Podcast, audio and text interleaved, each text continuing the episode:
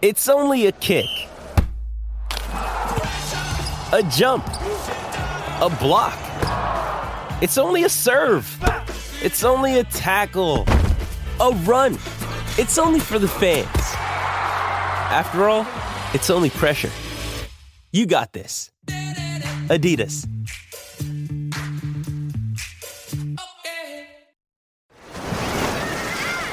Hear that?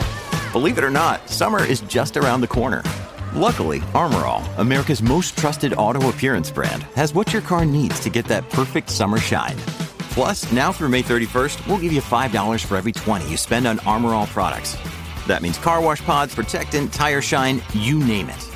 Find out how to get your $5 rebate at armorall.com. Armor All, less work, more clean. Terms apply. Another day is here, and you're ready for it. What to wear? Check. Breakfast, lunch, and dinner? Check. Planning for what's next and how to save for it? That's where Bank of America can help. For your financial to-dos, Bank of America has experts ready to help get you closer to your goals. Get started at one of our local financial centers or 24-7 in our mobile banking app. Find a location near you at bankofamerica.com slash talk to us. What would you like the power to do? Mobile banking requires downloading the app and is only available for select devices. Message and data rates may apply. Bank of America and a member FDIC. This podcast is part of the Sports Social Podcast Network. Thank you for listening to the Late Braking F1 podcast. Make sure to look out for new episodes every Thursday and Grand Prix Sundays. Hello, and a very warm welcome to the Late Braking F1 podcast with your hosts, Sam Sage, Harry Eade, and me, Ben Hocking. So, we are after the Styria Grand Prix. Who would have thought? Oh, okay, hands up. I'm sure we can't see this from you, but hands up who had the Paul Ricard race as being a more exciting one than, than the Styrian Grand Prix. F1 is full of surprises. Not not the best race in the world, but Max Verstappen takes the win uh, with two Mercedes drivers on the podium with him. Lewis Hamilton P2 claimed the fastest lap with that, uh, and Valtteri Bottas P3 after just about surviving an onslaught from Sergio Perez at the end of the Grand Prix. What do you make of that one, guys? Oh, I mean, at one point I asked people on Twitter what their favourite race snack was. That's how boring it got. I had a squares bar and I'm being Aero for anyone that's interested. So it wasn't thrilling. you? I did. I did.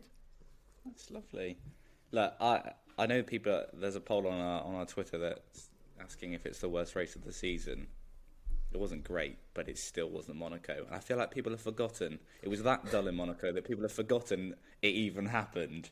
So yeah, it wasn't great, um, but I I won't go as far as saying it's the worst one of the season. I think the thing with the Austrian Grand Prix, sorry, the Styrian Grand Prix, the Eurovision entry started the uh, the race off for us, is that um, you expect a good race in, in, Yeah. in the A1 ring. You expect something to kick off and be a bit fun, or some weather implications, or a good fight, or something like that. With, with Monaco, if you don't get a safety car, it's, it's all downhill from there, really, and, and nothing happened. Leclerc decided to break his own front wing and then go, I'll make it fun, I suppose, after that point. Pierre Gasly still hates him, it's rumoured. I mean, yeah, could you imagine that race without that comeback from from Charles Leclerc? That would have been something else again. But yes, I think Styria can definitely thank Monaco because, and, and actually any bad race from here on out for the rest of the year can thank Monaco just because it isn't that. So, so, so well done, Monaco. Um, we've got plenty to run you through. Driver of the day, worst driver of the day, of course, coming up later on. Ricciardo, another tough day for him at McLaren, so we'll be looking at that one in their battle against Ferrari, where both Ferraris did score points. Um, and we'll be looking at that lap one incident to see if there was anything in that from Charles Leclerc's perspective. But we'll start with with the race out front because Max Verstappen, with his win, now has an 18 point advantage over Lewis Hamilton. We're getting close to the territory where Max Verstappen has a full race win ahead of his nearest rival, not far off that mark now. So. We'll, we'll see how that goes next race, but considering the advantage that Max Verstappen has, Red Bull have got a 40 point advantage in the constructors now. Sam, do you think that Red Bull are now firmly the favourites, uh, and do you think that Mercedes are uh, are on the back foot here?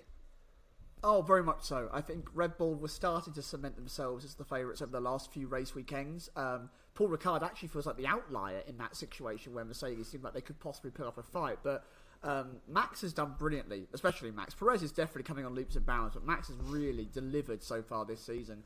And Hamilton, I think, has driven for the most part exceptionally well, but that Mercedes just is not up to the same speed that the Red Bull is, is able to produce now. That Honda engine is comfortably, I think, level, if not slightly better now than the Mercedes engine. As, as we heard over the radio, they were losing two and a half tenths down a straight, which is almost unheard of in the modern era between a Mercedes and a Honda engine. Who would have thought that three, four years ago you'd be saying that one?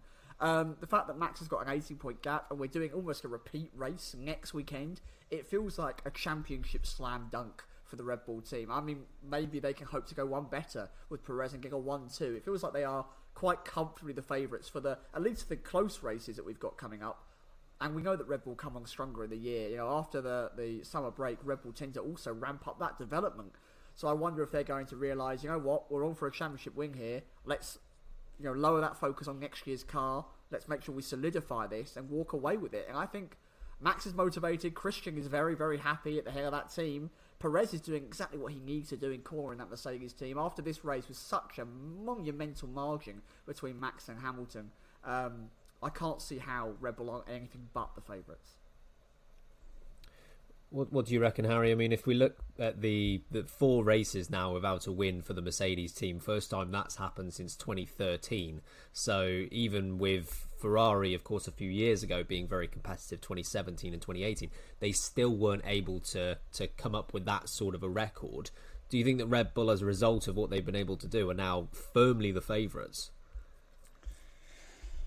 Yeah, I mean it's a tricky one because we've we've seen it vary from track to track um, in the past, and and even the start of this year. But we've gone, you know, the past four tracks, all very different, and Red Bull have been the strongest on all of them. So, yeah, I mean, yeah, I, we know that Mercedes have have um, switched their focus quite a lot to next year.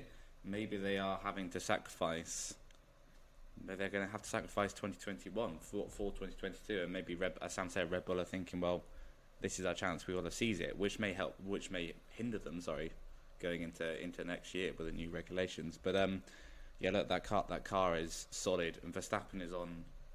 He's on lightning form. I mean, both Hamilton and Verstappen are driving impressively well. Again, today they were just ahead of literally everyone else. I know Verstappen was more ahead, but um, yeah, Verstappen's driving incredibly well. So, um, yeah, it's uh, it's.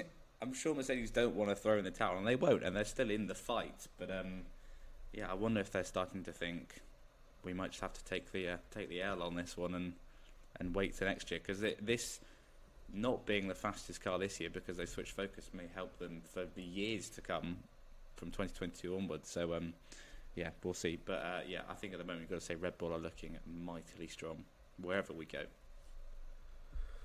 Yeah, I do think even in a season that is as long as this one, this was a really defining win. Because if you were to look back at all of the other races that have happened this year, they've either been very close or there has been a reason as to why they haven't been very close in terms of Red Bull being out in front. I mean, if you to look back you know, Bahrain, for example, that went down to the wire. Imola, you could argue, was fairly comfortably in Verstappen's favour, but Hamilton was still within a few seconds of Verstappen before he made his incident, so that wasn't exactly dominant. It was comfortable, but not dominant. Um, you know, Spain and Portugal, of course, Mercedes took the wins there.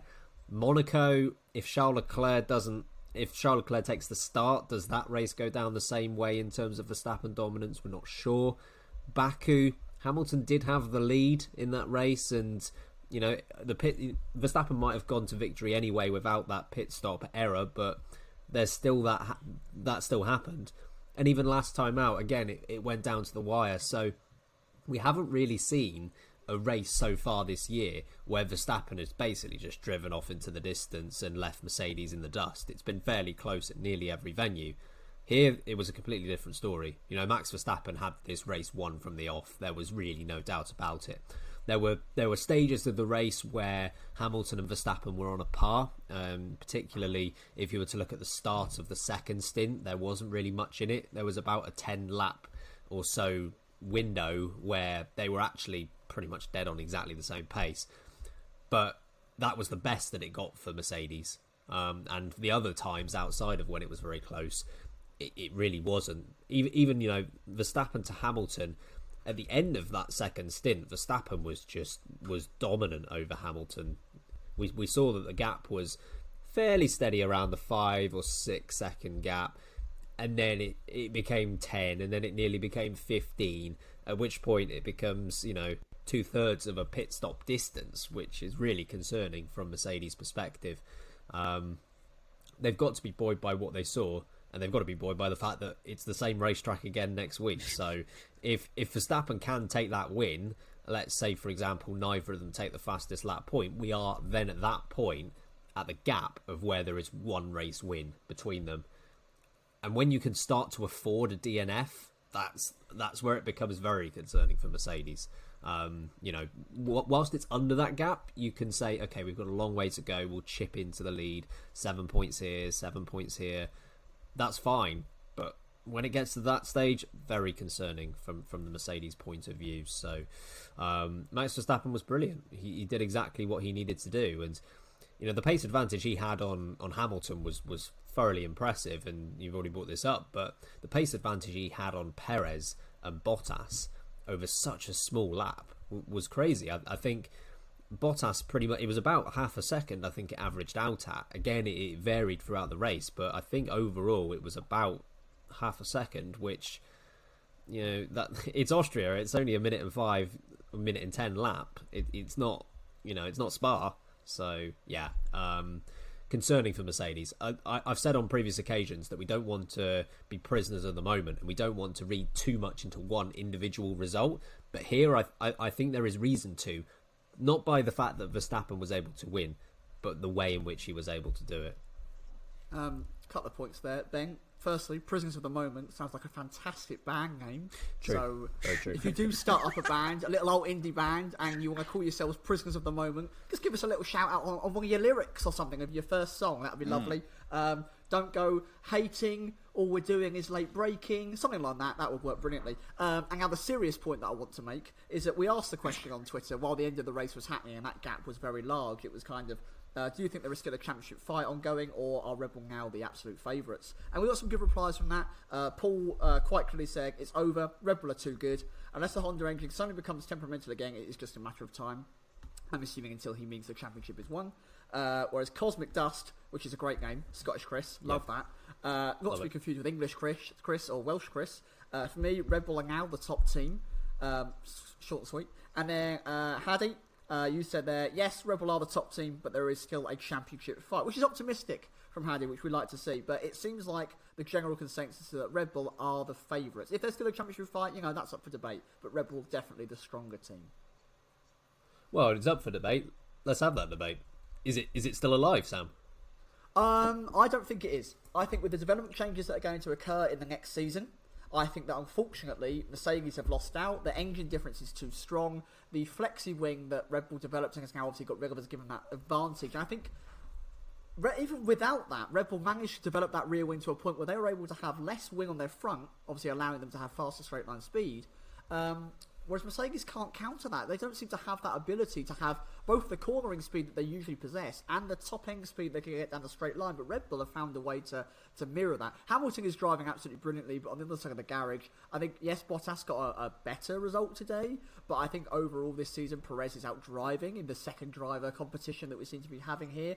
And Verstappen, if he is able to match Hamilton in terms of skill, then because that Red Bull I think is a better car, Unfortunately, that will just continue to take him further and further up the road. So I think if Mercedes want to have a chance at winning this season, they're really going to have to find something developmental. It's not about driver skill at this point. Developmentally, they need to change the car to be able to combat what Red Bull are doing, or right off the season and absolutely dominate coming into the next time. Because for me, I think it might be done and dusted. So um, both championships over. Yeah, I don't get me wrong. Both of course, there'll be there'll be yeah. a few swings and moments. Uh, but I do think that I, I don't see Mercedes going back to the top of the championship on either side. Swings and Moments is a good first track for Prisoners of the Moment. All right. Well, in the interest of wanting a championship to go all the way this season, Harry, would you please mind predicting the same as Sam that it won't, so we can we can we can see it carry on. I'll see. I disagree with Sam as well because I think I think we'll start with a fight. I, I No, you can't think that. it's going to happen. I am right with everything, and Harry is always wrong. Oh no. correct. Um, no, Do, I, sorry, do you want to remind very slight detour? Do you want to remind people what your bold prediction was for this The weekend? jinx, the Harry jinx. I'm sorry, George. I'm sorry. Okay, you would. It, it was looking so good. it was looking so good. Like it wasn't even like a point. It was. It was three points or four points and one point.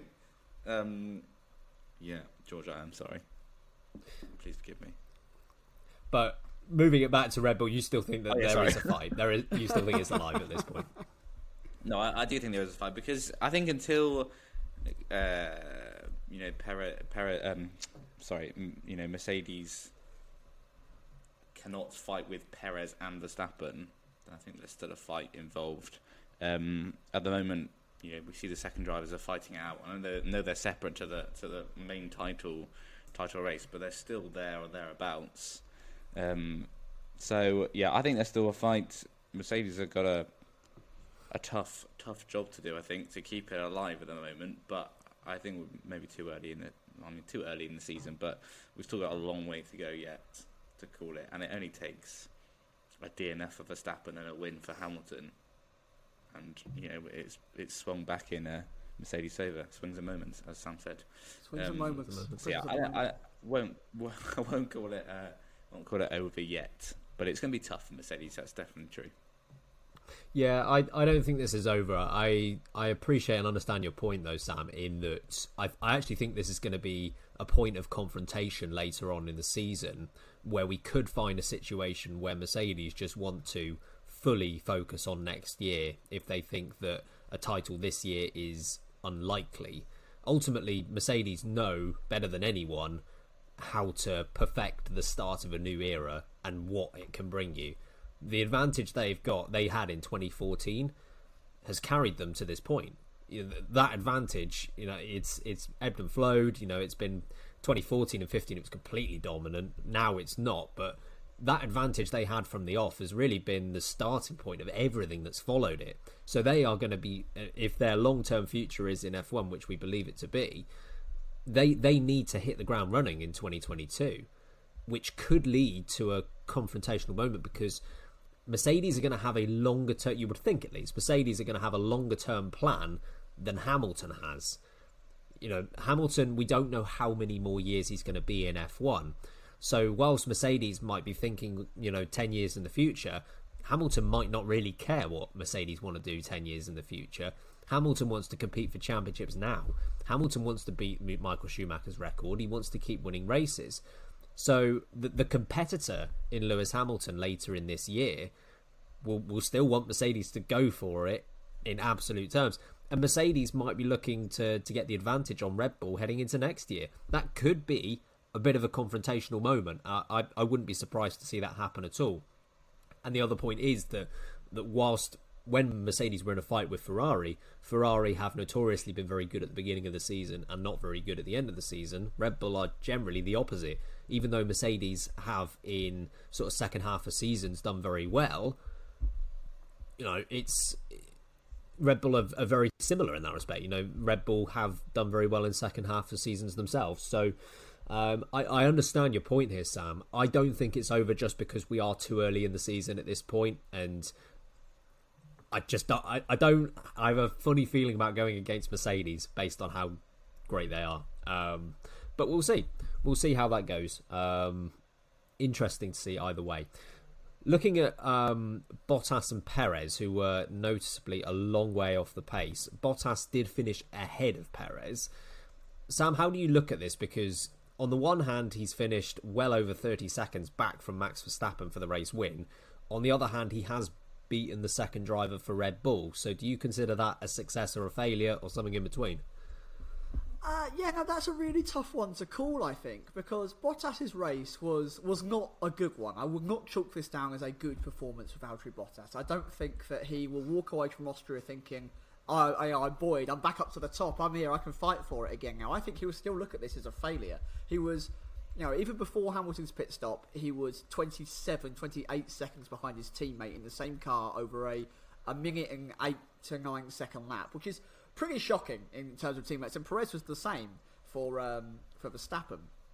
But what worries me here with Bottas is I feel like it was more a poor choice by Red Bull to pull Perez in when they did, whereas I feel like Perez was going to get past Bottas sooner or later at some point. I felt like there was a moment on the original strategy that Perez was on that he was able to maintain the tyres a little better, he had a little bit more speed, he was able to negotiate traffic a little faster. Bottas, I think, just got lucky with laps running out. The strategy ended up working for them, but I think that was more because Red Bull called a bad strategy for Perez at the end of the situation, rather than Bottas having a good enough drive to escape Perez, so to speak. Um, I still think Bottas really needs to improve. I, like I say, I don't think Bottas comes away from this thing feeling really, really good. It'll be very interesting to see next weekend when we're back at the Austrian Grand Prix. Tyre uh, tyre compounds have been changed. And uh, Bottas obviously qualified, out qualified Hamilton, had that penalty due to swing in the pit lane. If Bottas can start where he was intended to start, I'd be very curious to see how the Grand Prix runs. But right now, I don't think it was great. I do not think it was a positive race for Valtteri Bottas. Uh, I don't think it was too good for Perez either, but he, he looked like he was trying to make something different work and put some pressure on, which I, I admire considering that I don't think the strategy was, was ideal. So, still room for improvement, I think.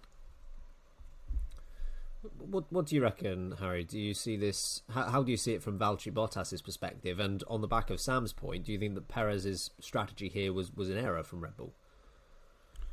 Uh, yeah, I think, I think if Perez hadn't had the bad stop, he probably would have been in front of Bottas anyway. Um, and wouldn't have had to do that last stop to try and catch him up again. Uh, having said that, I don't know why they didn't quite do that stop earlier because, yeah, as we saw at the end, it was only lap, another lap and he would have had him. So, um, uh, yeah, it, look, it, what, it was a bit of a recovery drive for, for Bottas. So I guess he'll take a podium from where he started, but it still wasn't. It still wasn't amazing from him. Um, yeah, Perez might be. I think will be a little bit frustrated by the pit stop, which you know it happens, although very rare for Red Bull.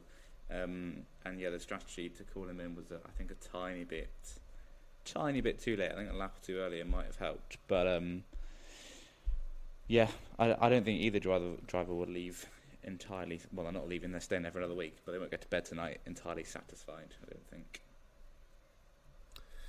Yeah, yeah. I mean, from Perez's perspective, it was about a three-second gap or so that he was able to to chip away at, to the point that I think it was about 1.5 seconds or so by the time they they decided to pull him into the pits um, for the second time. So, I would have at least hoped that Red Bull were on team radio to him. Do you think you can overtake Valtteri Bottas? This is how many laps you've got left. Do you think it's going to happen? if he comes back categorically and says with this strategy it's not going to happen, then fair enough. But yeah, I I I see your point, Sam. I, I would have liked to have seen Perez Perez try it, uh, try and overtake on that, that one stop strategy, and maybe it would have paid off. I, I really don't know. I I do find it difficult to believe that Red Bull would have pulled him in without the confirmation from Perez that it wasn't going to happen. But yeah, we'll we'll we'll never know on that one. Um, yeah, I, I, think from you know Bottas and Perez were a long way off Verstappen and Hamilton today, particularly Verstappen. But it's so part of that was the, the not the poor start, but Lando Norris ahead of both of them to begin with. It took they both took their time to get past Lando Norris, but bear in mind that the gap was about thirteen or so seconds between Verstappen and Perez after Perez got past Lando Norris. So even after that point, they're losing every single lap. It, you know, the end at the end of the race, it wasn't 13 seconds that separated them. So whilst you can put that down, you know, the bad start can be put down to that. The rest of the race, that they were on an even footing and that they couldn't do anything compared to him. I think Valtteri Bottas, yeah, he did. He, he did enough in terms of the points perspective. Um, you know, he finished ahead of Sergio Perez, and ultimately, even in a race where Max Verstappen has has dominated and taken a victory. Mercedes, in terms of constructors' championship, have only lost three points here. So it's not it's not the end of the world from a constructor's point of view, but at a track where we've already noted he is so good at, it, it's it's worrying to see him that far behind on one of his favoured circuits. You you would have hoped that this was the type of track where he would have been closer. Ironically, Paul Ricard he, he showed much better pace in comparison to the two guys ahead of him. So, yeah, it, it's tough. It, the Perez strategy to pull him in a second time, I I can understand it. I agree that it was probably worth doing a couple of laps earlier than what he did. Hindsight's a wonderful thing, of course, that we know one more lap and he'd got the job done. But I think realistically, what they were perhaps expecting was Perez to have a massive advantage at the beginning of his second stint and then it to fade away at the end. When in reality, the gap was was noticeable at the end of the stint just as much as it was at the as, at the start. So if they had anticipated that, then maybe they would have pulled him in earlier. But yeah, um, it'd be interesting to see how that carries over to next weekend. Whether that that gap between Verstappen um, and and the rest is, is is noticeable again. Yeah, I think one last thing I want to bring up about that battle, which is the third party, which you, you pointed out, uh, Ben, which is the fact that Norris obviously was in the way. Um, and Norris only got out the way because they wanted Norris to get out the way. McLaren, that is, not uh, Bottas and Perez, who were desperately trying to get past him any way they could. And Norris, I think, looked comfortably in front of them and was able to hold them up quite comfortably. He was very racy. I think in the long term strategy, if, if, McLaren could have done so, they would have been on for a, a P3. Obviously, of course, the entire length for the race, we saw that Norris was unable to, to maintain that top speed. But it felt like that Perez and Bottas were struggling to make any kind of inroads, any kind of actual racing pass on Norris until he got the call from McLaren to say, remember our strategy, this is what we're doing, we're not racing these top guys, let them go through, run your own race. I think if they hadn't radioed to Norris to say that, they could have been behind Norris maybe another 10, 15 laps until the pit stop phase, and then Norris might have dropped off. So um, it was really quite interesting to see how well Norris was doing in front of those two top guys. Yeah, yeah, I think he, he performed he performed very well, um, and he can he can take heart from the fact that he was in that fight for so long. Um, ultimately, I, I think it was kind of inevitable, but it's it's not the same. So we saw in the midfield there was a massive train of cars, mainly sort of Fernando Alonso at the front of that, but it was going back a number of cars, and overtaking as a result of that was was very limited in the midfield, particularly in the first half of the race they, you know, Perez and Norris, it was a one-on-one fight. Perez had DRS, Lando Norris did not have DRS, and it still took, uh, it still took both of them, Bottas and Perez, quite a bit of time to actually, um, to actually get there. But yeah, I, I think we'll, we'll speak a bit more on McLaren versus Ferrari in a little bit. But yeah, Lando Norris is, um, I think he he, he did a did an impressive job to keep them behind for I can't remember how many laps it was, but um, yeah, it was an instant anyway. Who have you got for driver of the day, Sam?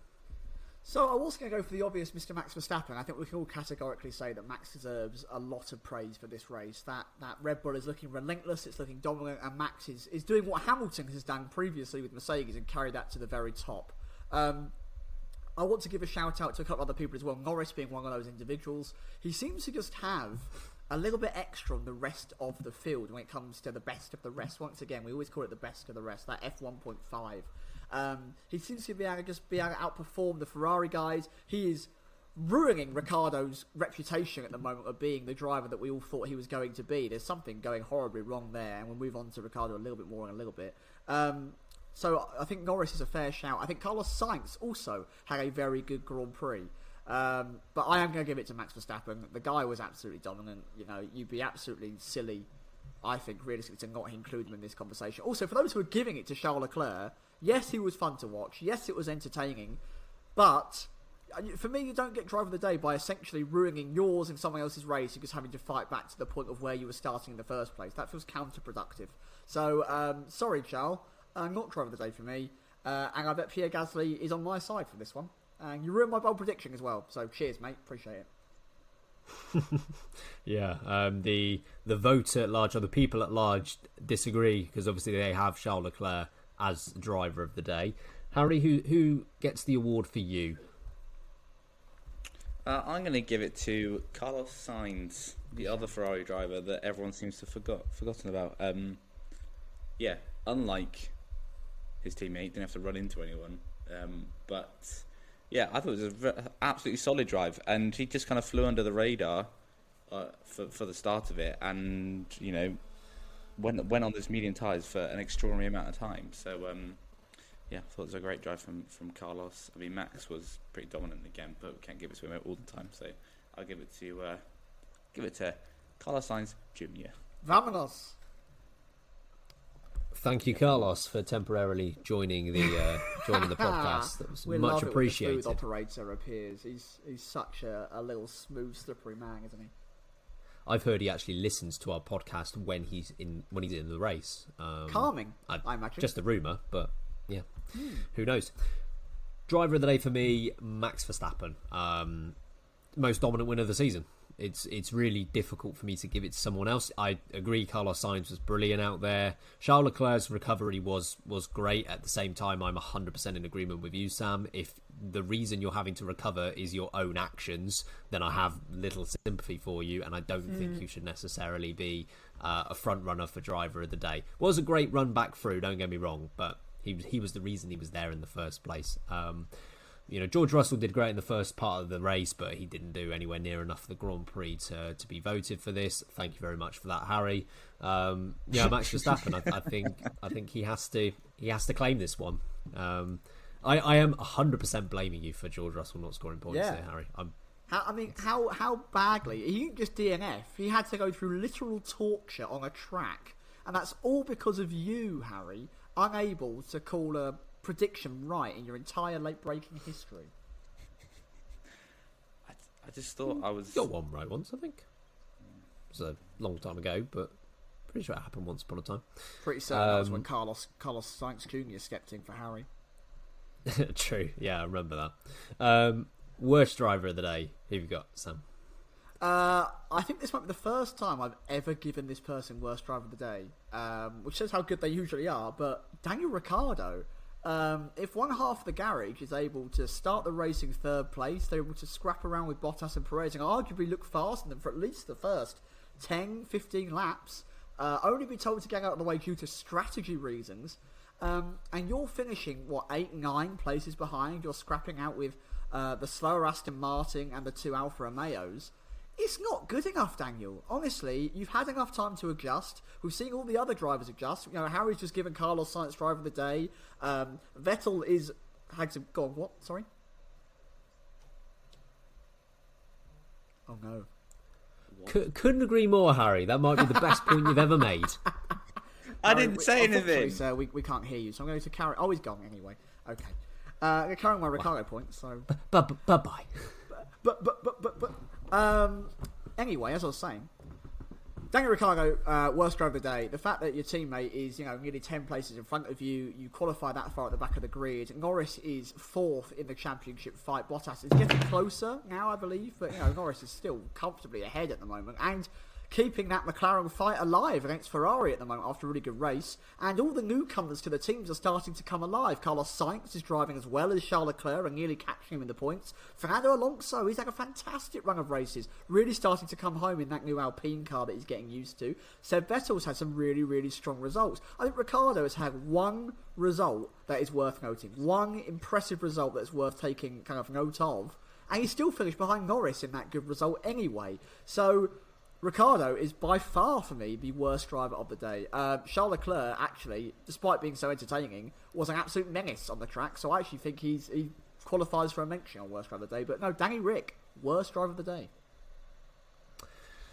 Yeah, not a good one for him. Harry, worst driver of the day. Um, I I agree actually with with Danny Rick being worst driver of the day, but for the sake of uh, a bit of variety, I'll, I'll give it to Esteban Ocon, who apparently has signed a new contract and then fallen asleep.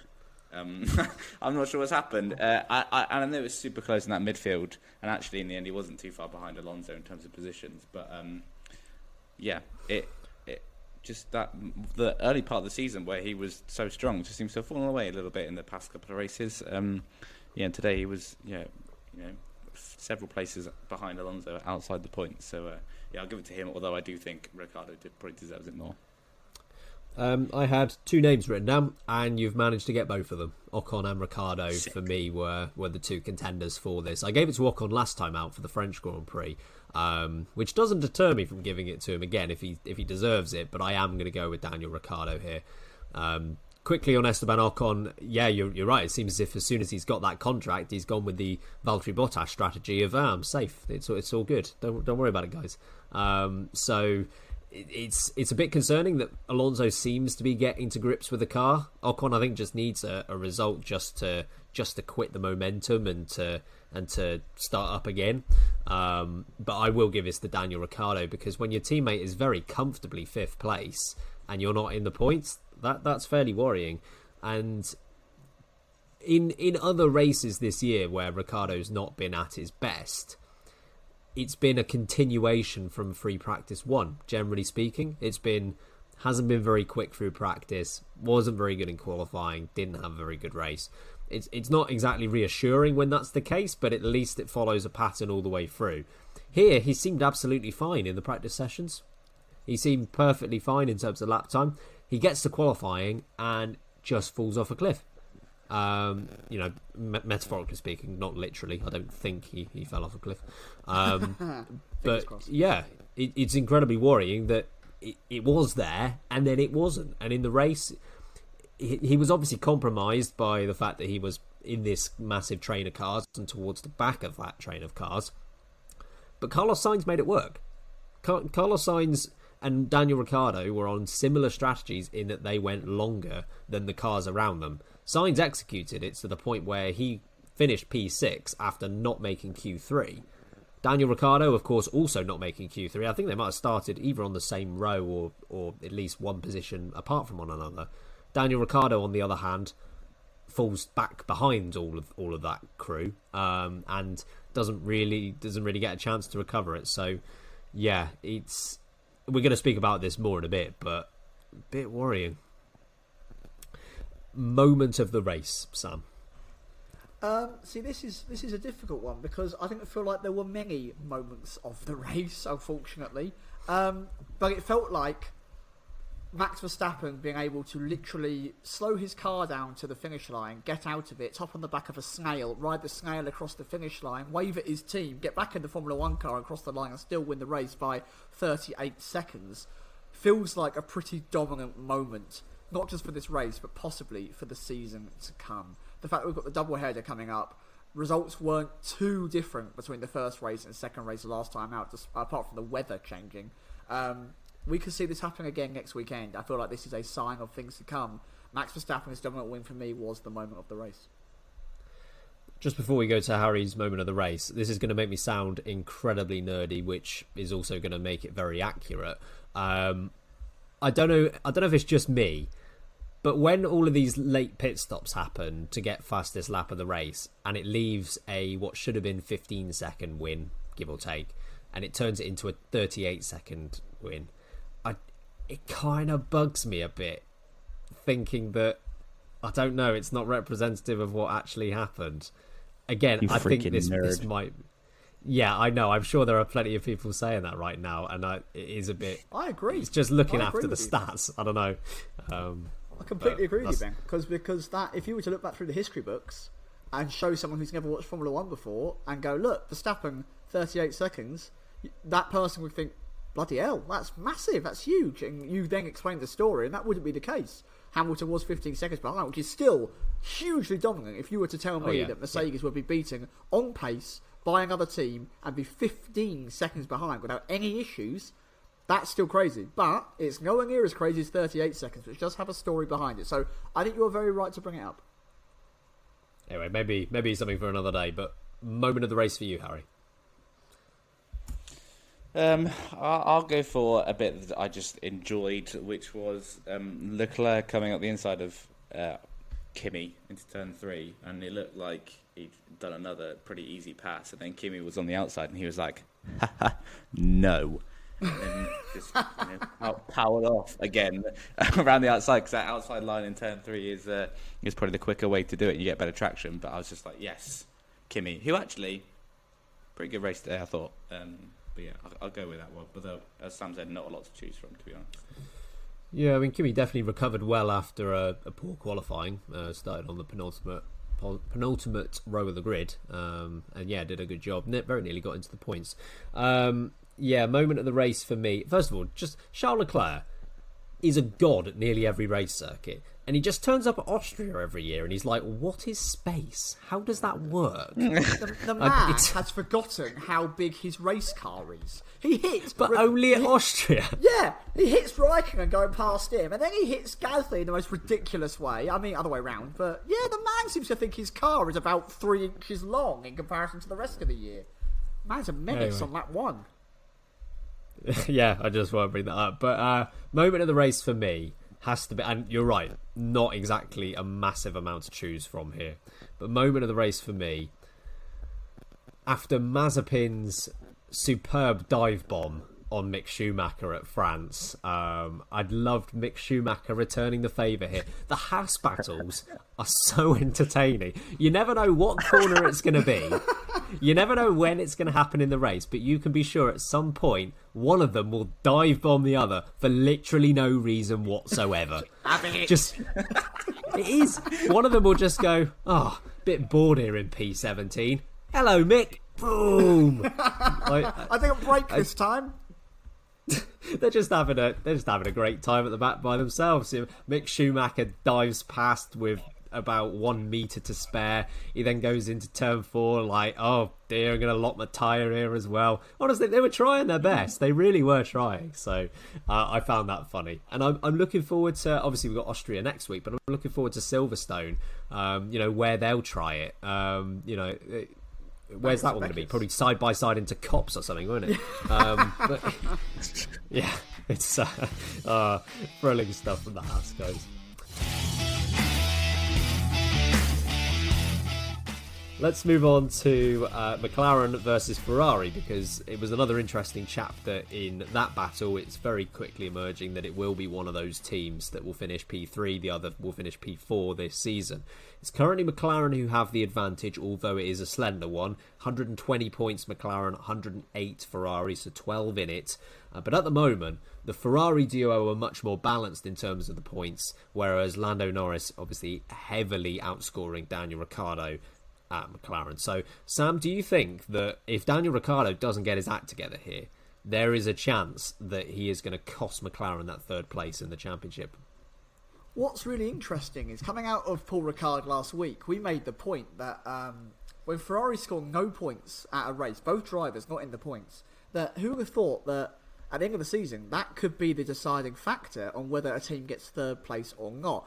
What I'm surprised to be saying is actually Daniel Ricciardo could be the letdown for a team not securing a position. The man who is you know, one considered one of the best overtakers, the man who can pull out a result out of nowhere, the man who can get past anyone. You know, is fearless. He is so far down the grid for where that car should be.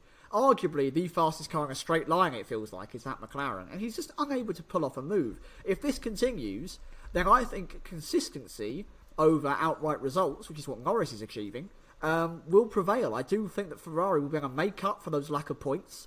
Norris is bound to have one race this season that doesn't go his way. Over a 22, 23 race calendar, unfortunately, that is just, you know, chance. It will happen. He will have a, an instant, he'll get hit by someone, there'll be an engine problem, and he'll finish right down the back end of the points, or he'll finish just out of the points. And if Ricciardo isn't there to pick up something, which he hasn't been more than once or twice this season, then Sainz and Leclerc will finish, say, let's say fifth and sixth again, and they will pass McLaren. I really do think that if Ferrari are able to maintain this consistent, almost underlying level of performance, get themselves back on the horse, the prancing pony, and uh, you know get themselves over the line each time in a nice steady manner, they are going to close down that third place, and I think they're going to do it very very soon. Um, they just seem to be consistently there. I think France felt like the anomaly. It felt like the odd one out at the moment. Um, even with that poor start from Leclerc and Sainz got in the best position, they really pull the performance out of the bag. If they can keep doing that, I think Norris is going to be overturned by these two Ferrari drivers. What, what do you reckon, Harry, in this fight? 2,000 years later. You reckons nothing. Oh, you are knocking it out of the park today with these points, Harry. I, I could not. am could I not back? agree more. Yet again. Um, we're not quite sure what's happening with Harry. In, in which case, I'll just give my thoughts on this. That yeah, you're, you're right in what you say, Sam. In that two versus one can only go so far. And, Lando Norris can only deliver so many brilliant performances. And I think outside of Max Verstappen, and some might argue including Max Verstappen, I think he's been the driver of the season this year. He has been absolutely exceptional race after race. And he will continue, I, I think he will continue in that vein. But you're right, at some point, something will go wrong. He will he will DNF. He will have a he'll have a bad race. He, he's he's not perfect as good as he has been. So at some point, it, it's not going to work out in his favour. And in those sorts of situations, it's fine as long as Daniel Ricciardo is there to back him up, which at the moment he isn't.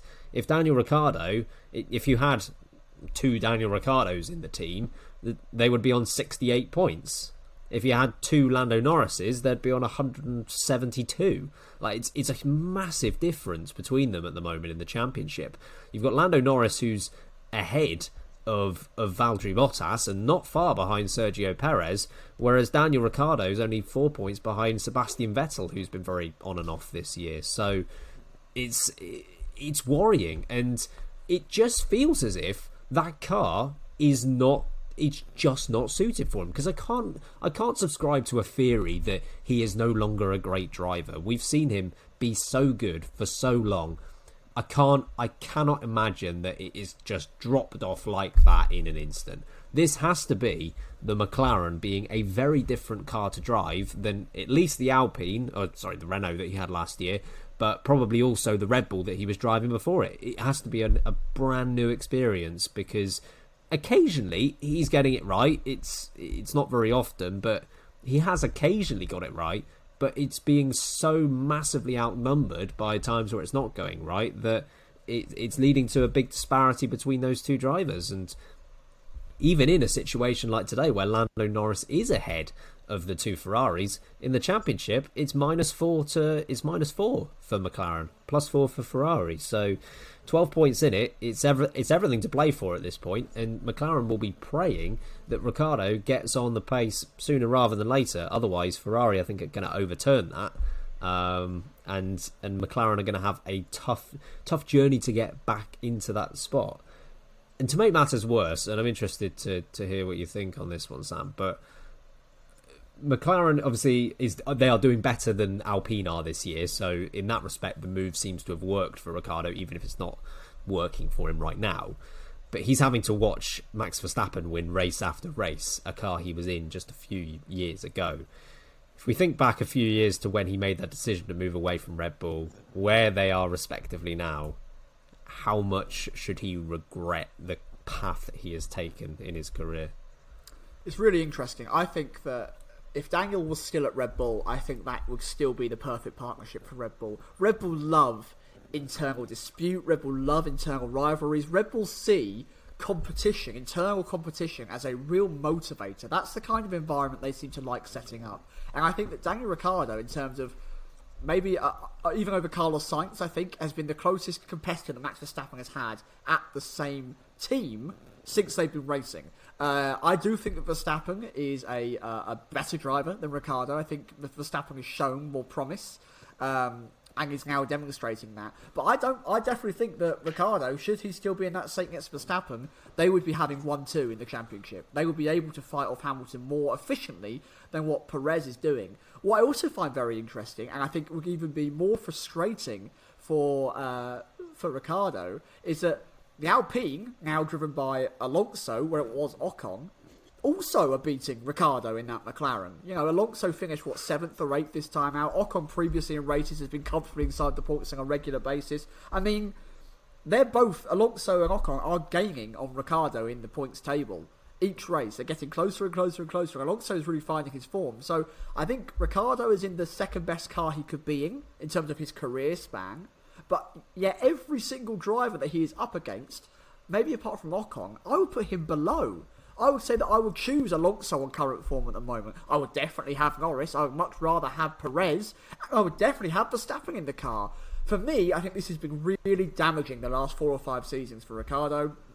The journey isn't going the way he wanted it to be. He's finally been given a car that could theoretically be challenging for podiums or at least fourth, fifth places on a very, very regular basis. He's not taking them. He's not delivering. McLaren don't need to prove anything, I don't think. I think they have shown they are comfortably joint third, if not the third best car, and I think McLaren should be well in front of Ferrari if Ricciardo was performing. Ricciardo is the problem. Um, which I think other teams maybe previously might be thinking, well, hey, that's gone all right for us. We've we've come out better than that. But uh, McLaren themselves, who have the car, they have one half of the garage sorted. They're being let down. Harry, are, are you back with us? Can you hear me? oh, me? there he is. The the dulcet tones of Mr. Reed. Um, The pit stops worked. I, I would be very interested in your opinion on Daniel Ricciardo in this whole McLaren versus Ferrari fight. I mean, I, I caught most of what you both said, um, and, and, and I agree. I think it's a, it's a real, it's a real issue for Maka if it continues. And you know, I think we know we knew this happened with when he was at Renault, but maybe it was less noticeable because it was up against Hulk, and Hulk wasn't necessarily doing as good a job as uh, Lando's doing now, and that, that's no slight to Hulk whatsoever. I just think Lando's doing a, a fantastic job, and because they're fighting, or at least Lando's fighting up at the front slightly more often, it's just showing Ricciardo's issues up even more. And and I heard Ben you say about the McLaren being a difficult car to drive. I think Sainz has made that point before. Ricciardo said something like, "Why didn't you warn me?" or something like that, but as a joke. But I, it does sound like it's a it's a difficult car to handle, and especially if Lando's been there for you know this is year three. Car's probably going to suit him more than it is Ricciardo because Ricciardo's only just joined. So yeah, look, it, it's Ricciardo's problem to sort, not Mc, not McLaren's. Although, as you say, it could start costing. So if they need to start making the car more suited to Daniel Ricciardo, I think it it, it, it may be in their best interest because at this rate they they are going to struggle to fight Ferrari, especially on even today was a bad day for Fezza. They recovered it pretty well, I think, um, and scored a decent amount of points. And there's only Norris there to fend, fend them off. So um, yeah, I think the results or more consistent results need to come sooner or later because we saw it started to come back in France and it, and it slipped away again this weekend. So um, yeah, yeah it, it needs to happen soon. Yeah, I mean that that's the thing. Like you said, from from Ferrari's perspective, is that not every weekend they're going to have one driver out in Q2. In a lot of weekends, they're going to have both in Q3, and it's not every weekend that one of them will need to pit after the first lap. So, eh, yeah, you're right in what you say. Um, before we before we finish up, just to close this Ferrari versus McLaren chapter here, Charles Leclerc, of course, was involved in that incident with Pierre Gasly on the first lap. He decided he was uh, playing a game of car tag today, just trying to make sure that he got to everyone. Um, do you think that these stewards were right not even to investigate that one, Sam? Oh, honestly, you're right with car tag. It was all like almost like car British bulldog with how violently aggressive Charles Leclerc is getting. You're Sam, out. that's banned. Oh, yeah, exactly, exactly. That should tell you everything you need to know. Um, I don't mind a lap one incident being investigated if it's a little knock, if a car runs wide or something like that. But if it results in a car retiring due to your actions, which were caused under zero pressure, then for me that needs to be looked into. Uh, Charles Leclerc was on the outside of a pretty open track. Yes, they were three wide, but it's a very wide area of the track where the incident happened, halfway up a straight, effectively. Um, and Leclerc tried to dip back in to pick up some more slipstream. And again, he just seems to forget what space is in, in Austria. It's absolutely ridiculous. Um, he ruined one race, and then poor Gasly, who's trying not to touch anyone, desperately trying to get himself off the track, takes out bloody Raikkonen. Uh, there's other cars flying around. It's all it's all go, and Leclerc's like la la la la la. Off I go for the rest of the race, and then he hits bloody Raikkonen's front wing as well. Um, I think you should investigate this. I think too much damage has been done. It's not a little knock. It was not a turn one incident. It didn't happen off the line. For me, this is clumsy. This is bad driving, and you have ruined another competitor's race unfairly, unprovoked. You know, you were not forced into a, a, a, an unforceable error. You made that error entirely on your own doing. It was silly. It was it was reckless. It was a really really poor mistake from Charles Leclerc, and he essentially did the same to his teammate last time out, of course, with Sebastian Vettel when they were both together at Ferrari. It was another unprovoked silly essentially at the same corner. I think this now needs to be investigated, and we've. I'm not going to bring tin hats into it, but we are seeing a lot of instances where Charles Leclerc has made silly mistakes or done things that other drivers maybe would have been picked up on, and the FIA have almost walked around and gone, "Oh, where's Charles Leclerc's done something again. Has he? oh, there's another race to start it. Yeah, thank you, Ben. Put on your hat. I've got my blindfold on. Um, and we're just making sure that nothing affects Charles Leclerc. It, it just feels like, really, that even if it was investigated with no questions answered, you know, no, no results given against him, no penalties awarded, it should be looked into. This felt silly, this felt costly, and unfairly so to the likes of Pierre Gasly. Harry, uh, do you think this was a return of the dastardly Ferrari international assistance? I will not don my uh, tinfoil hat and get into that debate. But um, yeah, look, it, I know that stewards take a different view for lap one incidents, but they weren't jostling into a corner. They were they were going in a straight line and with a lovely, as Sam said, a lovely clear track in front of them and and Chuck just moves over and just clips him like for no no reason. And I, I, as Sam said, I know they're three wide, but it just seemed a bit. It was just really clumsy. And yeah, I think the stewards at, this point need to say, well, we'll we'll take a lighter view on lap one incidents, but not when they're obviously stupid. Because why why did they let that one go? Yeah, because it ruined Gasly's race. So um, yeah, I'm I'm surprised at how uh, how lenient they were on that one.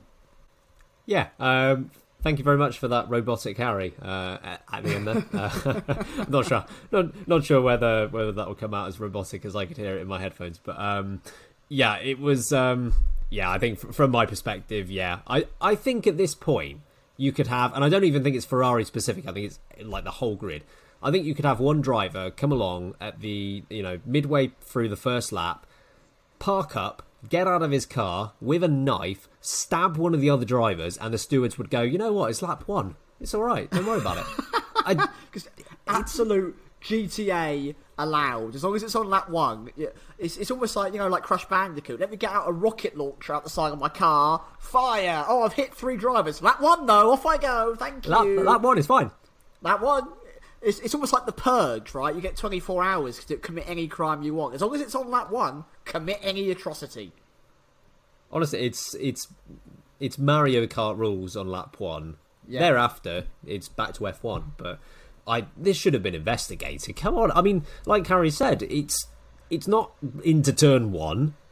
They are just going down a straight and he has you know he has ended his race. And i i don't like to lean too much on what the result of an incident is. I don't think it's the way that stewarding should be done. I don't think you should look at this and say well gasly's race was ended so leclerc's punishment should be adjusted because of that.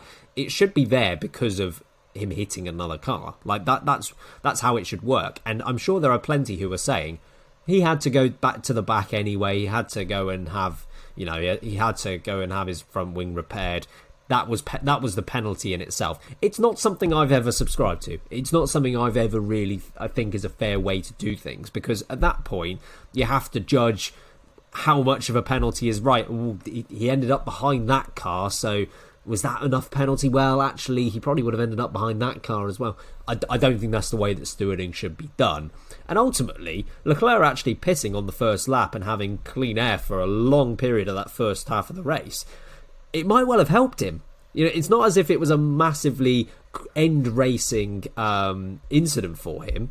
He was able to recover, and yes, a lot of that was down to his own brilliance in overtaking, but a lot of it was down to he wasn't involved in that massive, uh, massive line of cars, uh, massive train of cars that were behind Alonso for a lot of that first half. So, really, I don't think in that situation what happened to him was enough punishment. Uh, and yeah, they should have looked at this and I think probably penalised it. But, but, like, even if your decision is ultimately no penalty, look at it. Come on. Anyway, it seems as if um, it seems if Harry has completely dropped off the face of the internet Earth. Um, he's a DNF, isn't he? He's a he's a total he, DNF. He, he cursed George Russell, and now he's decided that he's a DNF himself. So I guess the the end of this podcast will be uh, I mean, we can debate who finishes first and who finishes second, but yes, Harry is a Harry is a DNF on this one. Um, and you might think we're, we're going too harsh on Harry, but actually, and this is a bit of a segue, we've currently got a survey out there. Uh, you'd have heard this if you were listening to the preview podcast, but we've got a survey out there for our podcast listeners. We've had some great responses to this. Um, and actually, one of the responses was be more mean to Harry. So, whoever that was, thank you for that suggestion. We have taken it on board and we are fully committed to making that happen. Um, yeah. But yeah, we got some absolutely brilliant responses. Firstly, in terms of constructive. Uh, constructive criticism, I guess, and we'll, we'll, look to improve some of the areas, but also just some absolutely lovely comments um, that mean the absolute world to us. So thank you so much to everyone who has participated in that survey. We'll, we'll leave the link again in the description of this podcast and most probably the next podcast as well. We'll leave it open for a little bit longer um, it's just to just to let you have your feedback of what you like and don't like about the podcast, and ultimately that's going to help us um, to make things even better for you. So thank you to everyone who has filled it out. If you haven't yet, please consider it. It is really helpful. Um, based on Harry probably not reappearing, I think it's best if we if we end this and, and wrap it up, Sam.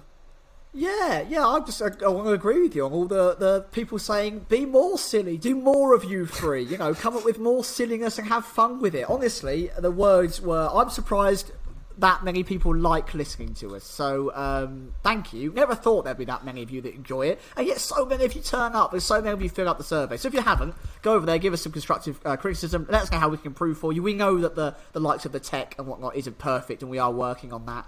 Um, but if you have any ideas on content or there's anything you want to change, please do let us know. How is your chance to really give an input, and we'll definitely try and include that where we can. Um, did you enjoy the Austrian GP? Because it was all right, wasn't it? It wasn't Monaco, but it definitely wasn't Paul Ricard. Never thought I'd say that anyway. Um, let us know your thoughts. Get over to Twitter. Of course, we've got to do this all again next weekend, and we will be back midweek for a preview of the actual Austrian Grand Prix. This one, of course, was just the fake one, the one that didn't really exist. The next one's going to be the real one. Uh, Harry might be here as well, so if you're a big Harry fan, then fingers crossed he might turn up. If not, you might just have to look like Ben or something. I don't know. It's a tough world that we will find ourselves in. Yeah. Um, let us know what you think. Get in the comments. Come and talk to us. We, we love to hear all your opinions, of course. Um, so, Ben, I'm, I'm sure Harry does say goodbye, but, but for now, I've been Samuel Sage. I've been Harry Eid. Exactly and I've been Ben Hocking. Remember, keep breaking late. Idiot.